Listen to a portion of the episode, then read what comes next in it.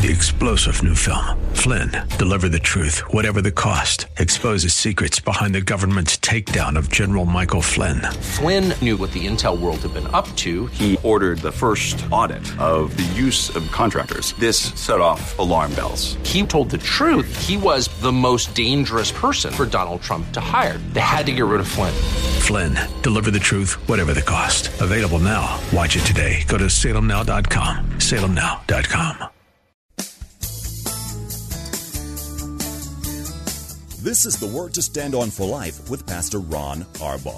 Your word is sharper than any two-edged sword.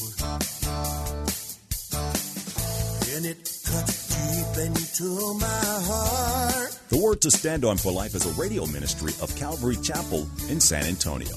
A live call in show here to help you answer your questions about the Bible and how to apply the Word to your daily life.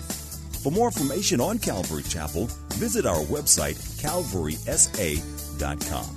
Get your Bible questions ready and call in now to 210 340 9585. It's The Word to Stand On for Life with Pastor Ron Arbaugh.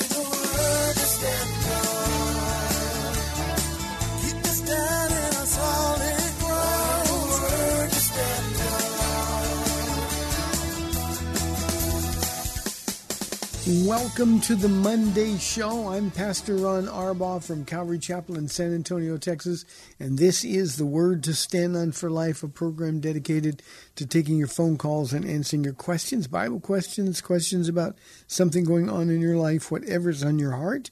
You need only to call us 210 340 9585. If you're outside the local San Antonio area, you can call toll free at 877 630 KSLR. That's 630 5757. You can email questions to us by emailing questions at calvarysa.com, or you can use our free Calvary Chapel of San Antonio mobile app. And as always, if you are driving in your car, I want to remind you the safest way to call is to use the free KSLR mobile app. Just hit one button, the Call Now banner at the top of the screen, and you will be connected directly to our studio producer. Hey, I hope and I'm praying you had a great weekend in church. Lots of people got saved. Everybody that gets saved, we're one person closer to Jesus returning. Um, we had a good day here yesterday. Lots and lots of people. It was a, a good day. Hey, tonight here at uh, Calvary Chapel, we have our men's, women's, and youth Bible studies at 7 o'clock. The ladies are doing the second installment on their Sweet Summer Devotion series. Uh, Michaela Shank, she is the youngest of the ladies who will be speaking this summer. Uh, she was literally born here in the church. So, uh, be an interesting perspective. That's tonight. You can watch it at calvarysa.com. But as I remind you often, there's always a lot of great ministry done here in person after the teaching part is done. Uh, and ladies, in order to be a participant in that, you got to be here. And we've got room, so we'd love to have you here. Well, let's get to some questions while we await any phone calls. Here is the first question. It is from Derek from our email inbox. He said, Pastor Ron, how do you feel about Christians attending the upcoming Pride Parade to evangelize here in San Antonio? Derek, um, I'm going to talk out of both sides of my mouth. At least that's how it's going to sound for a moment. Uh, a moment. I'm always in favor of evangelizing. Uh, sharing our faith is something that we're commanded to do. Um, certainly, there's going to be a lot of unsaved people there. Um, um, but but and here's the other side of my mouth. Um, I think everybody who thinks they're going to go down there to evangelize really needs to check their heart first. Um, this shouldn't be a place where we get into confrontations. Uh, this isn't something that we ought to do to, to put on a show or to be a part of a show. Uh, if you can't go there in love and you can't talk to people civilly and quietly and humbly with the heart of Christ, remembering that Jesus loves the people who are trapped in that sin, if you can't go uh, like that, then then I, I would say don't go at all. Um, I just think we're we're we're looking for a fight. I think there's a lot of people that we could share Jesus with. Um, next Saturday, I guess, is the parade. Um, there's a lot of people that we can share Jesus with in restaurants, in malls, in our neighborhoods, uh, and, and, I just I, I, would say check your heart, Derek, before you go. I'm not a fan of confrontational evangelism. Um, I think it's really hard. I think Christians get uh, they find themselves in in a, a, situation where the enemy can tempt them. They they forget to look at the people that we're supposedly evangelizing with love. Um, we, we we approach them like they're broken or defective or something. Um, and what we have to remember is that um, Jesus died for every one of those men and women, every one of them. And while it's it's fine to tell them this is wrong, what you're doing is wrong. Again, if you can't do it in love, then you have no point, no purpose in being there. Paul said in 1 Corinthians 13 that anything that we do without love is just making noise. And this world is already noisy enough, Derek. So I feel very strongly about this. Um, but it's just, uh, you know, this is one of those things that's going to be between you and the Lord. Um, you know, we, we, we need to remember that we are Jesus' ambassadors. And I just don't know a lot of people whose flesh is able to be controlled in circumstances like that. So, Derek, that's the best I can do. It's a matter of um, if you feel strongly the Lord is sending you, and if in fact He is, then you will go in love and you'll rightly represent Him. But going to confront um, is certainly never um, a reflection, at least a correct reflection of who Jesus is. Thank you, Derek, for the question. I appreciate it very, very much. Here's a question from Becky from our mobile app. Um, and she says, How can you say just be with Jesus? And she has that in quotes. Don't you think that is simplifying it too much? Becky, as I, I've been thinking about your question since I got it, for, for the life of me, I can't understand why we think our walk with Jesus is difficult. I really can't. Um, uh, I, I think Jesus purposely made it easy. He gave us instructions. He told us how to thrive.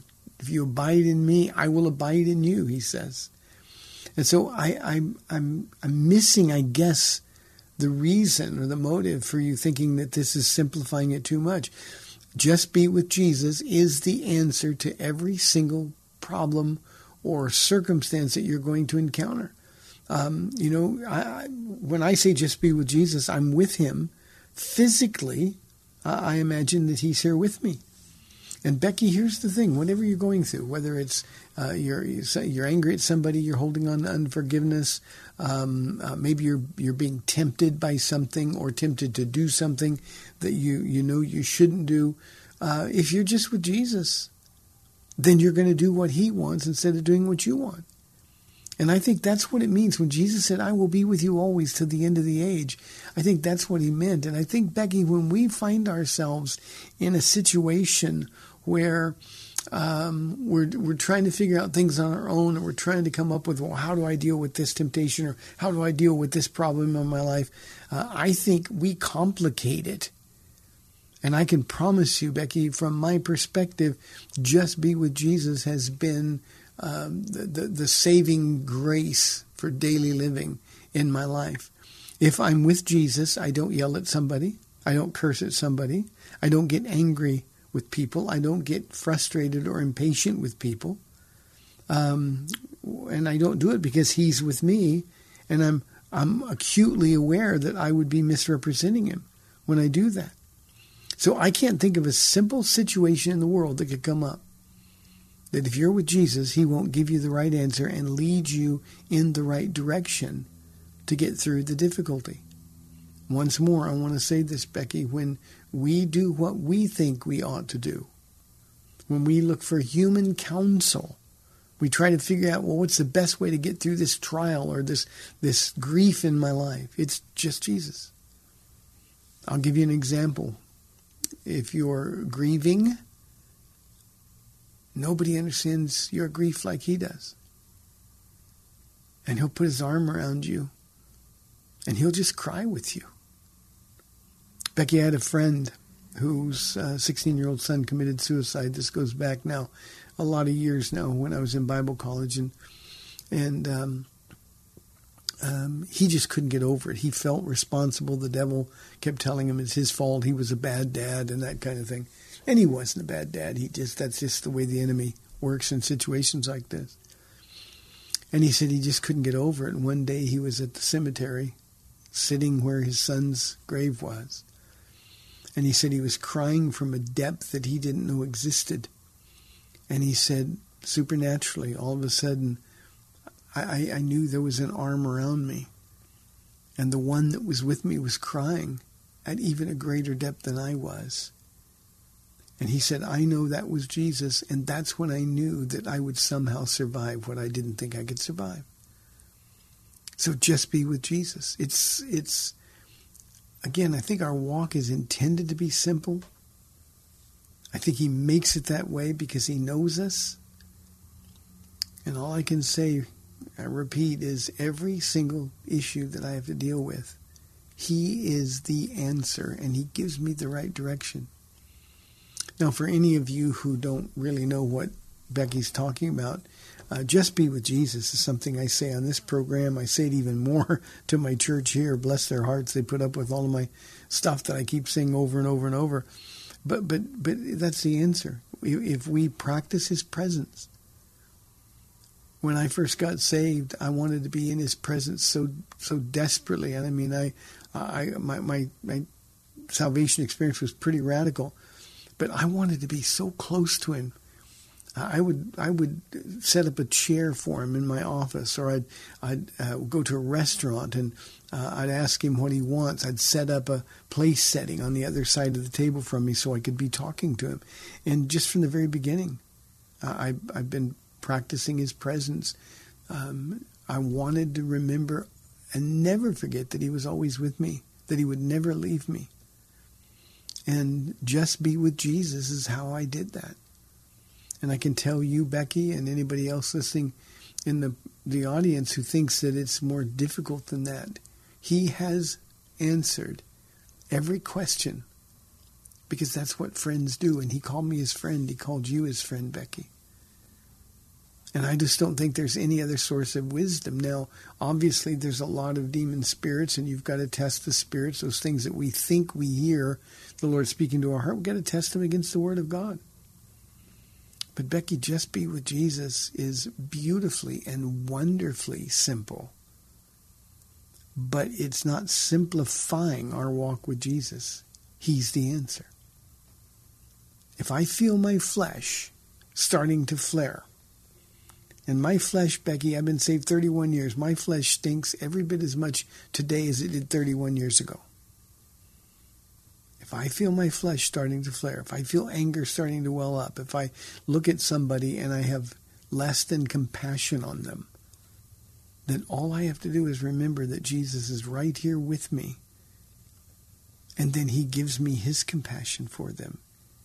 He gives me the ability, the power to control my flesh. I don't lose my temper. I don't get angry. And all you have to do is remember that if Jesus were there with you physically, you wouldn't say things that you have to apologize for later. You wouldn't do things that you know are wrong because you'd be looking at his face. Well, all we have to do is have enough faith to know that He is here with us physically. Christ in us, the hope of glory. But remember, He alone provides the power. We have no strength to fight our flesh on our own. I think of Peter, and I don't have anybody holding on the line. That's why I'm taking some time with this. I think this is so important. I think of Peter arguing with the other disciples about who's going to be the greatest, and of course they all thought it was going to be them. And and and and Peter, he seems to have been especially hurt by the the argument. And that's when he walked up to Jesus and said, Lord, how, how many times do I have to forgive somebody that sinned against me? Seven times? And Jesus said, Seven times 70, not seven. Well, how can we do that other than being with Jesus? He's the one who cried out, Father, forgive them, for they know not what they do. He's the one that will be with you in a rough patch in a marriage. He's the one that will keep you from saying or doing things that you will regret for years and years and years. Every time that we move out from under the presence of Jesus, we forget He's there. That's when we mess up and do things that we will regret for a very, very long time. So, Becky, I hope that makes sense to you. It is beautifully simple, and it needs to be that way. 340-9585 for your live calls and questions. Here's a question from Teresa. She says, Pastor, what is meant by sowing to the Spirit and reaping from the Spirit? Well, Teresa, that kind of goes along with the question that I just answered. If you're with Jesus, you're sowing to the desires of the Spirit. And when you do that, you reap, you benefit from the Spirit of God. So instead of sowing to the flesh, you know, I'm angry and want to lose my temper, that's giving into the flesh. If instead I allow the Spirit of God to overpower me, uh, then then the benefit I get from being obedient uh, is going to be what I reap. We we reap what we sow, and in this case, Paul says that we're to sow to the Spirit. And here's here's what happens when you are sowing to the Spirit. Here's what you reap from the Spirit love, joy, peace, patience, kindness, gentleness, goodness, faithfulness, and self control. Galatians chapter 5, beginning in verse 22. So that's what it means. It means your life is content. It means your uh, your heart is filled with gratitude to God and and and for for all the things that He's done for you. It means that you're walking by faith instead of by sight. It means that instead of satisfying you, you're satisfying God. And you're able then to reap from Him the benefits of His pleasure. Romans chapter 8, Teresa, let me recommend it for you tonight. Read Romans chapter 8. Um, it's not terribly long. Read it, I don't know, four or five times tonight. That's what life in the Spirit is really all about. There's no condemnation for people that are sowing to the Spirit. Uh, when you're in Christ, uh, condemnation is a thing of the past. You're no longer bound by sin. Why? Because you're more than conquerors through Him who loved us. You have the safety, the peace of knowing that if God is for you, who can be against you? And that's just a few of the promises in Romans chapter 8. But those promises are only available walking in the Spirit. That's what sowing to the Spirit is. And then the benefit of us sowing to the Spirit becomes evident not only in our own lives, but it becomes evident to all the people who are watching you as well. You know, Teresa, if you're home, and I don't know how old you are, I don't know if you've if you're married and have children or not, but but let's just imagine you've got a home where Jesus is in charge. You're sowing to the Spirit at home. Well, then you've got kids that love Jesus, and you've got kids that see mom and dad's faith is real and genuine. You've got kids who are learning to say no to their flesh instead of saying yes. You've got a marriage that other people are able to watch. And the Holy Spirit will, isn't that what you want in your marriage? You see, that's what reaping from the Spirit is all about. So that's just a, a, a, a quick answer, Teresa, but uh, believe me, it is the one place that we all want to be. Romans chapter 8 is where our lives are intended to live. And by the way, and this is for you, Becky, if you just be with Jesus, Romans chapter 8 is where you'll live your life. Thank you. Let's go to Jimmy on line one. Jimmy, thanks for calling. You're on the air. Hi, sir. How are you doing? Jimmy, I'm doing good. Thank you. I can I can hear you. Oh, uh, you know, I, I feel that the that Jesus is coming back really soon. I have this strong Mm-hmm. feeling, and uh, uh, you know, I just feel a lot of evil in the world right now. And I tell people Mhm. that, hey, you know what? Jesus Christ is coming back very soon. And they, they, some of them believe me, and some of them look like look at me like I'm crazy. But I'm telling, look, no, no, he's coming back, and we, we need to be prepared. And uh, I don't know what time he's coming or whatever, but I know it's very soon. I just have this strong feeling. So, my, you, I mean, in my, your opinion, do you think I'm like, I don't know. I, do you think that I'm kind of like um, I don't know. I look And forward to it. well, I, I really look forward to it. I'm anxious. I'm anxious for him to come back, but I look forward to it. But um, that day. So, Yeah. what's your answer? Jim, Jimmy, let, let me let me run with that because I think that this is so important a subject. Uh, I'm with you. I believe that Jesus is coming back at any moment. Um, the evidence all around us is overwhelming, and the reality is we can't care what anybody else thinks. Um, the world, the unbelieving world, is going to think we're crazy. Um, they're they're going to dismiss us. We're going to be marginalized. But Jesus doesn't care about any of that. He just wants us to keep telling people that He's coming back. Now, I want you to look at the evidence, just the evidence from 2 Timothy chapter 3, beginning in the first verse.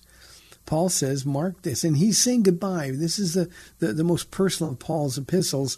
Uh, he knows he's going to die.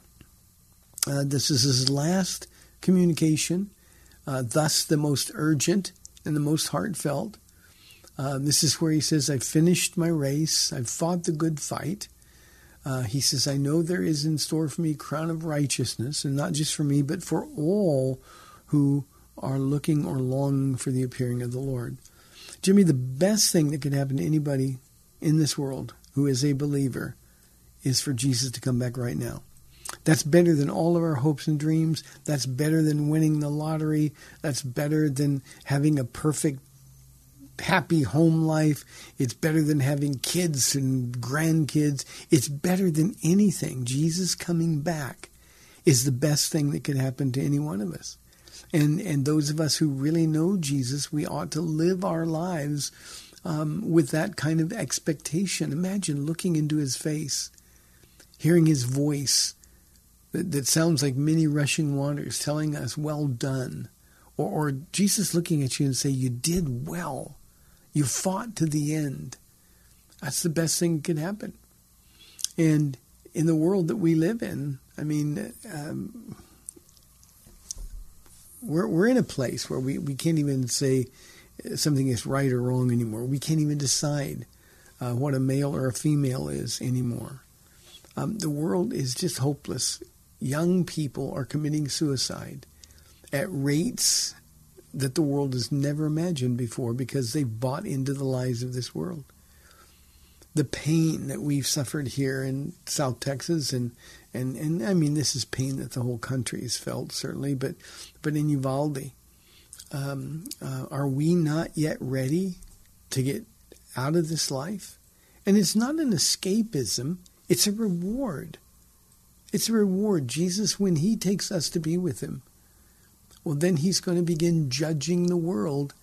And we know then there's a finite period of time, seven years, before he comes back and reestablishes his righteous kingdom on this earth. There is undeniably a spirit of deception that's out there. We have even professing Christians who have decided that well, we know better than God does, better than His Word. There's a falling away that's already taking place at, at frightening speed, an apostasy. Um, many professing Christians and denominations no longer accept that the Bible is the Word of God. Those are the signs that Jesus said we should be paying attention to in the last days people will be without natural affection. I want you to think about that. Now, that, that Greek word "natural affection" it's a a word that means it's it's without the love that a mother feels for a child, the instinctive love that a mother feels for a child. When that young man killed those children, he was absent natural affection. Every time you hear people who are protesting in the streets, screaming at the top of their lungs for their right to kill unborn children. That's without natural affection. 65 million of those unborn children have been murdered in our nation since 1973. We're at the end. And Jesus is coming. Now, Peter says that he's patient. He's not slow or slack regarding his promise. He's patient, unwilling that any should perish. But it's our responsibility in these last days, Jimmy, to to let people know because the time is short. Paul says that we're to redeem the time, making the most of every opportunity. And if we think Jesus is going to sit in heaven and oh, it's always going to be like this, um, just be grateful. If he doesn't come, be grateful that people are still getting saved. You know, the, the, the Calvary chapels that were born out of the Jesus People movement in the late 60s and early 70s. Um, they believed Jesus was coming at any moment, but but you know I'm glad he waited till at least 1991 because that's when I got saved. I would have been left behind. We've I've got a, a son who isn't a born again Christian, and and I'm grateful for God's patience. So. Uh, for us, we keep serving, occupying until he comes. But Jimmy, you keep telling people, Jesus is coming soon. Don't worry about what they say or think. Hey, we've got 30 minutes left in the program. We'd love your live calls 340-9585 or toll free 877-630-KSLR. This is the word to stand on for life. I'll be back in 2 minutes.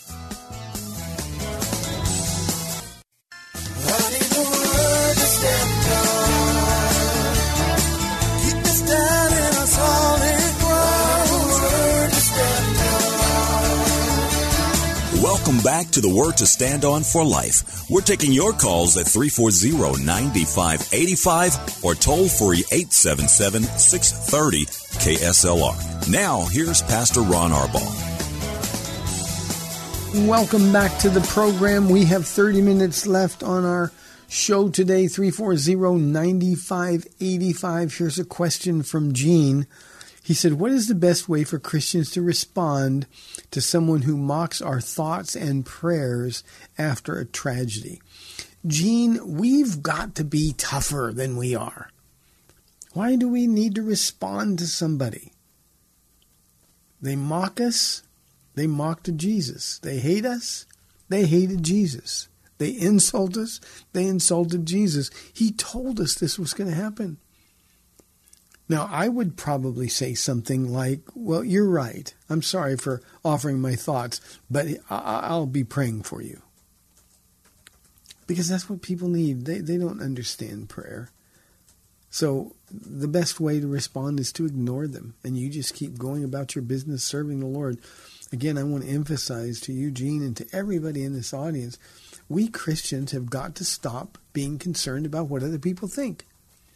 The only thing that should matter is the condition of your heart when you're ministering uh, to others. That's the only thing that needs to matter. If God knows your heart is right and you know your heart is right, then it doesn't matter what anybody else in this world thinks. And so the best way to respond is not to respond at all. So, Gene, be really, really careful, but we've got to realize that that's the way it is supposed to be. Not the way it's supposed to be, not the way it should be, but it's the way it is. So I hope that makes sense to you. Here's an anonymous question. I found a new church where the people are great, but they believe that the King James Version is the only version of the Bible that can be trusted. They also require women to wear dresses or skirts. Can I have your thoughts, please? Anonymous, that's a church that you ought to run away from. Um, it doesn't mean they're not saved. Uh, certainly, they're they're not heretical, but um, requiring women to wear dresses or skirts is certainly legalistic. Um, e- even trying to posit that the King James is the only authorized version of the Bible is illogical. It makes no sense. The King James Bible was 1611. That would mean, if it's the only authorized Bible, the one God wrote, they say, uh, then that means there was no Bible before 1611. God, God did not have a word in the world. And that's simply nonsense.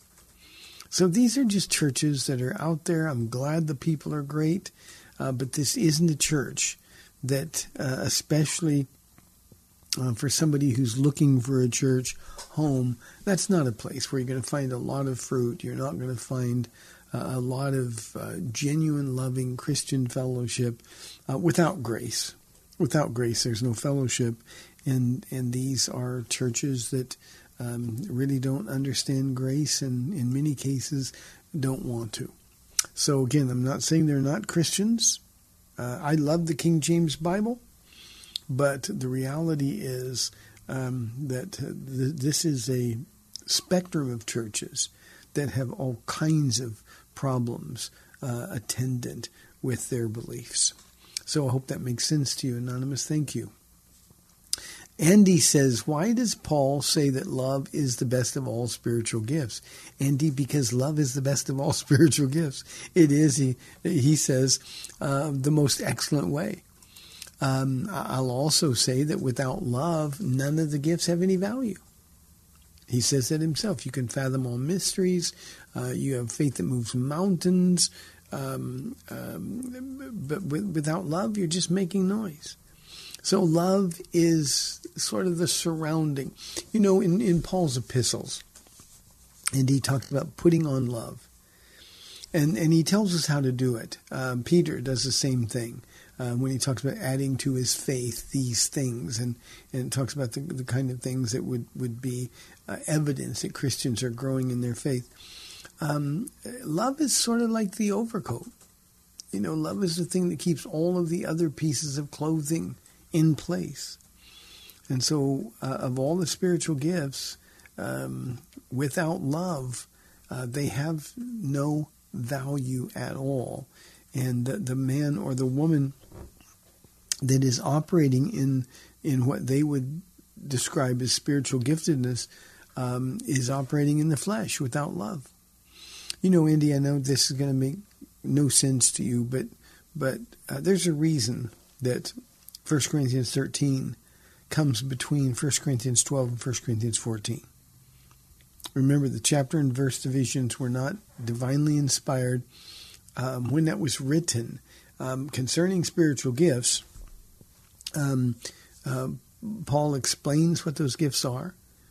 In, in chapter 12 and chapter 14, talks about how to use those gifts in the corporate assembly. And right in the middle, between those two instructions, are is, is the, the famous chapter on love. And the idea there is we're not communicating in the power of the Spirit at all if there's no love. My pastor, Chuck Smith, who's now with the Lord, or our founding pastor uh, at Calvary Chapel, um, he was asked one day um, uh, about a, a, particular man uh, who was um, uh, had a, very well known in Southern California, and um, and he was asked, well, well, what do you think of his ministry? Do you think do you think he's spirit filled? And and um, and Pastor Chuck's response was no love, no love. He just shook his head, no love, and that's the saddest condition of all, Andy. So. Um, you can speak in tongues. You can have great faith. Uh, you can you can um, interpret tongues. You can have the gifts of, of wisdom and knowledge. Um, but but uh, if if they're not encompassed by love, then those gifts have absolutely no value, and they actually, as was the case in Corinth, they actually become carnal gifts rather than gifts of the Spirit. They're gifts that are are um, devastated by our flesh instead. Veronica wants to know. She says, "I know Adam and Eve had kids." But how did their kids come? It seems like God blessed incest. Um, Veronica, obviously, when Adam and Eve were told to multiply, um, be fruitful and multiply, um, there were no other people. So when they had kids, boy kids and girl kids, um, when that was the case, um, those boy kids and girl kids, brothers and sisters, and eventually cousins, and and uh, eventually they, they would have to come together and have sex and make babies. Uh, that's not incest.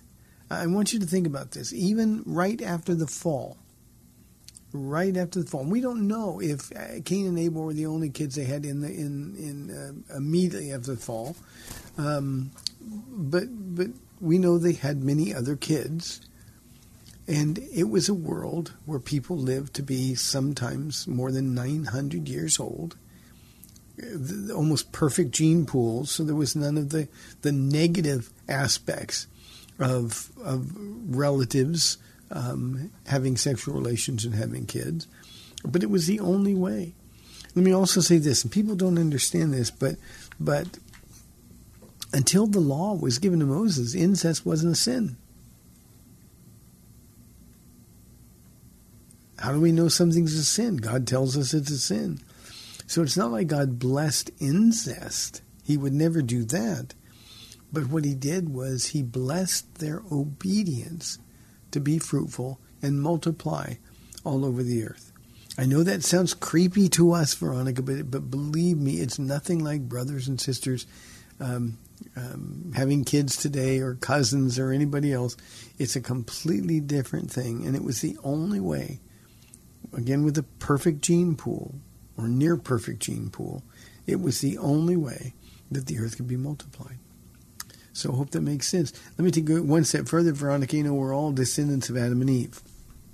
But even more closely related, we're all descendants of Noah and his sons and daughters in law.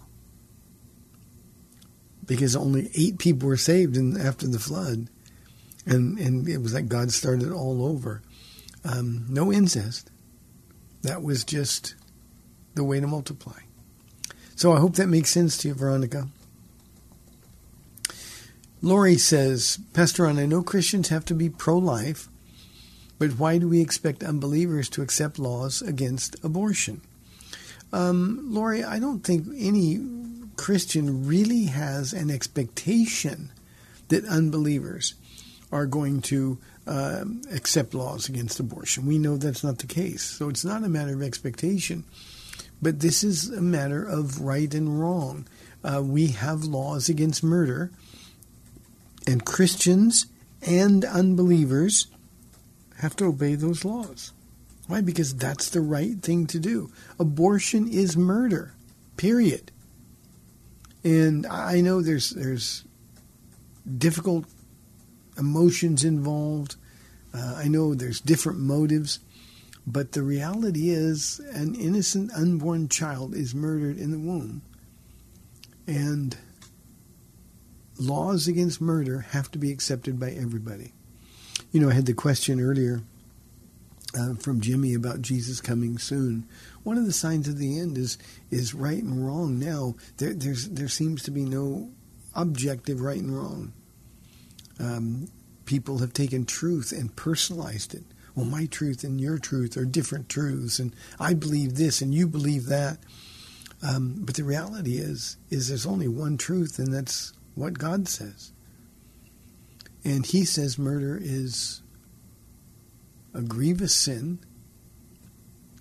And so that's a sin that has to be universally accepted. Now, again, I have no expectations that they're going to, but that doesn't mean that we who are believers don't stand for righteousness, the right thing. You know, in our world, I think we could have almost universal agreement about one thing. And, and when I say almost universal agreement, believe it or not, there are people who will never agree with this, but I think we can say that molesting children is wrong.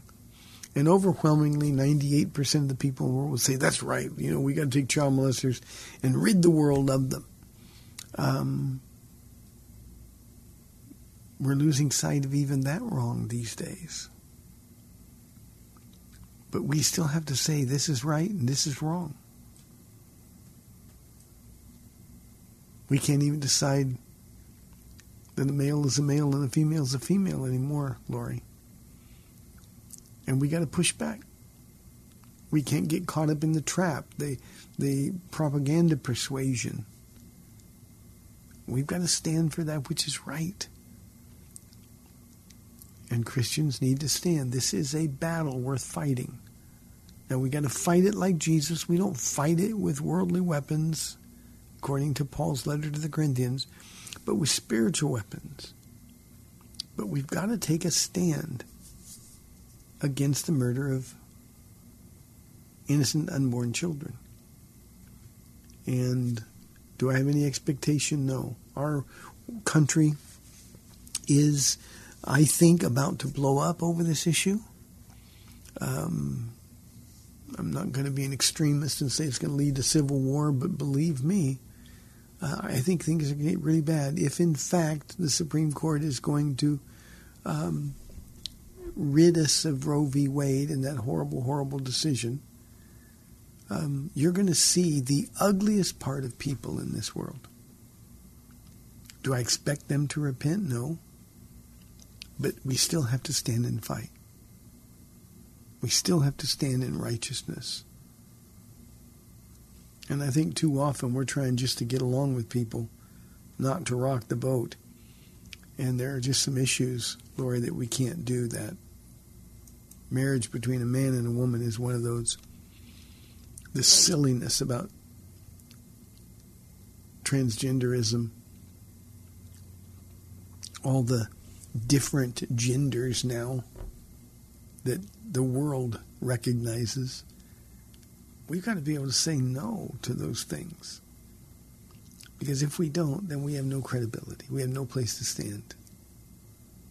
When we're not standing on a righteous rock, there's no other place to stand. So, Laura, I hope that answers your question.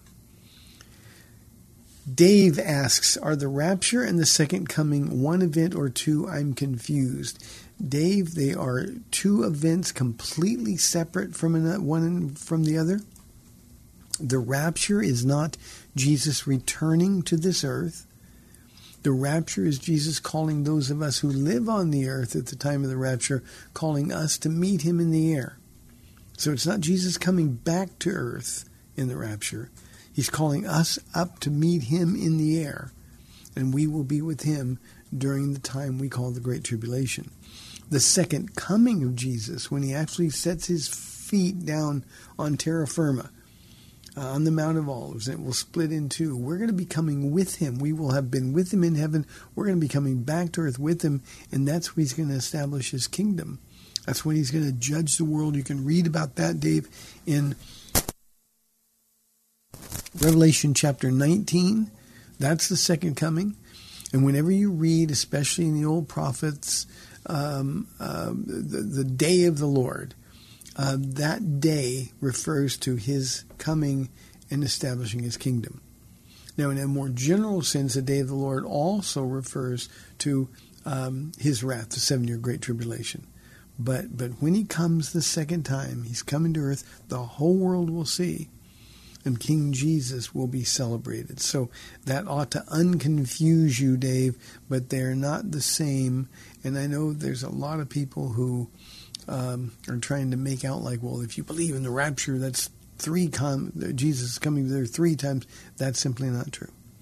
The rapture, Jesus will never see the earth, at least physically, will be caught up to be gathered with him in the air. Good question. Jerry has a perplexing question. He said, if original sin is true, and it is true, Jerry, he says, if original sin is true, how can you say kids who die go to heaven if they're born with sin? Jerry, John chapter 3, Jesus makes it really clear that uh, when we are born, we are born condemned already. You know, we look at a baby and a baby's so cute and they smell so fresh and they, they make the greatest noise in the world. We think, oh, baby's purely innocent. No, no, no. We're born condemned already because we're born with sin nature.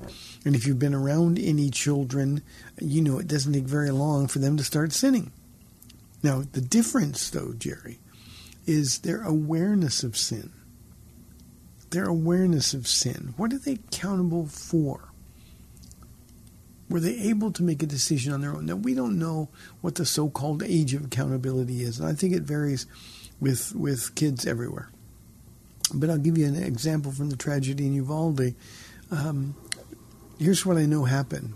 Before that um, deranged, demon possessed young man began firing, that school, Robb Elementary, was inundated by angels.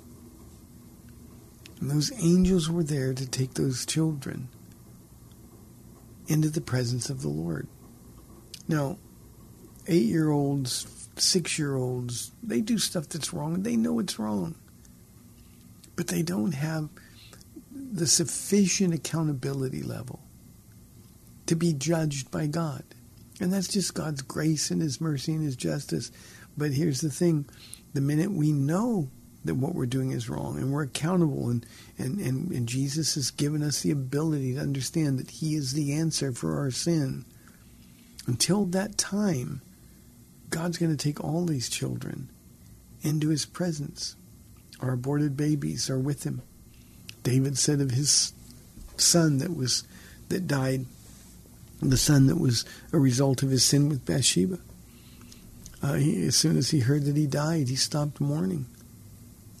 And he said, You know, before he died, I was pleading with God. Maybe God would change his mind.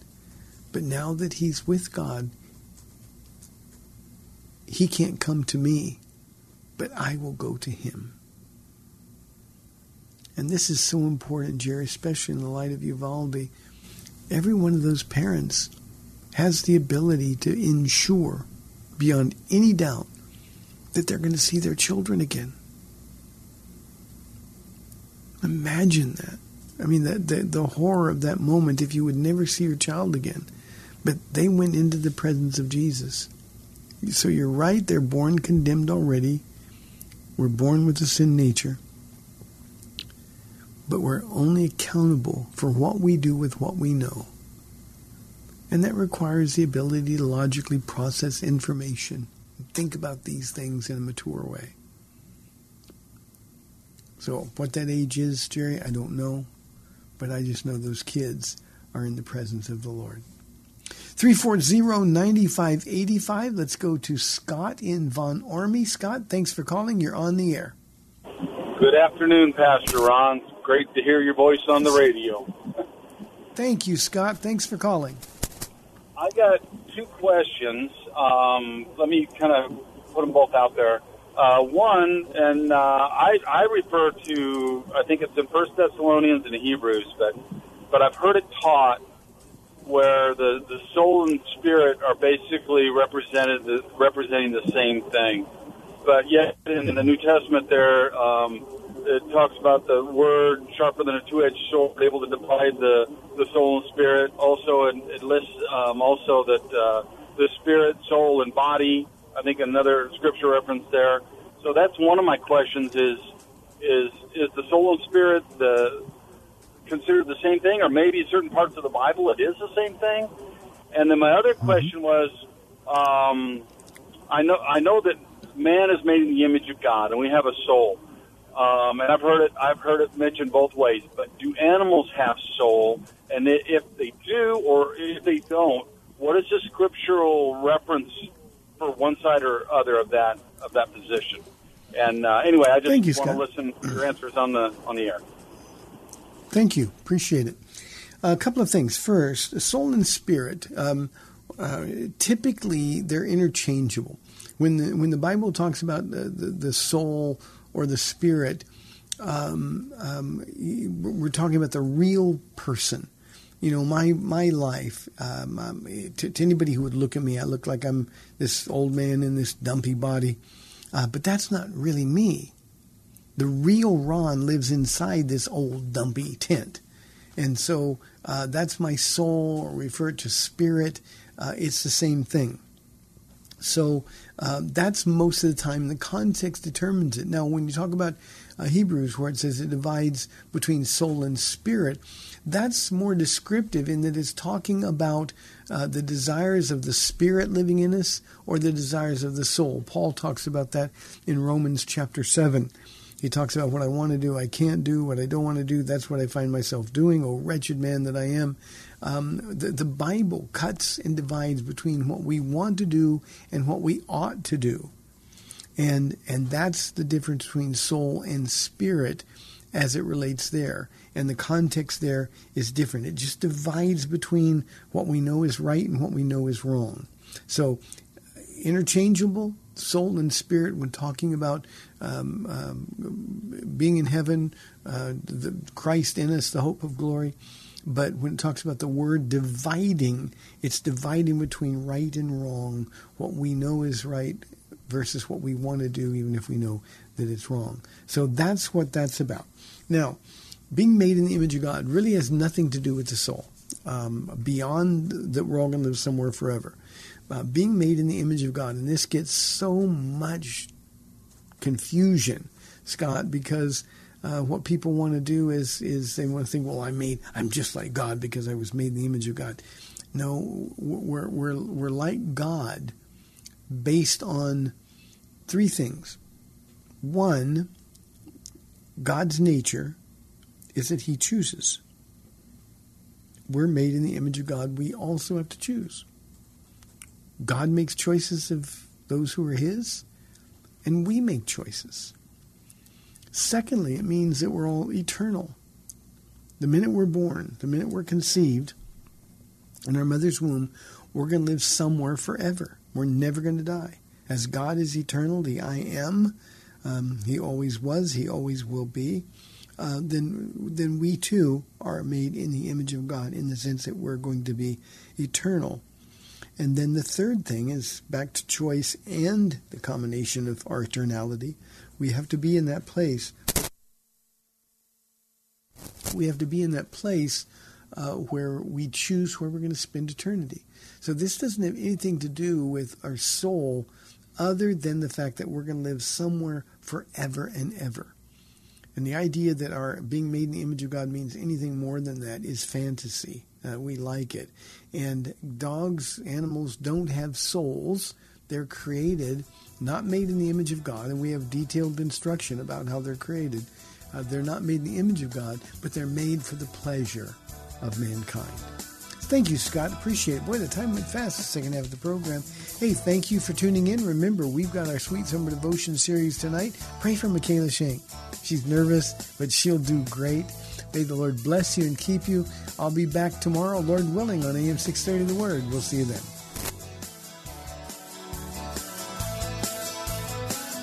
Thanks for spending this time with Calvary Chapel's The Word to Stand On for Life with Pastor Ron Arbaugh. The Word to Stand On for Life is on every weekday afternoon at 4, and Pastor Ron invites you to find out more about Calvary Chapel at calvarysa.com. The Word to Stand On for Life was sponsored by Calvary Chapel of San Antonio.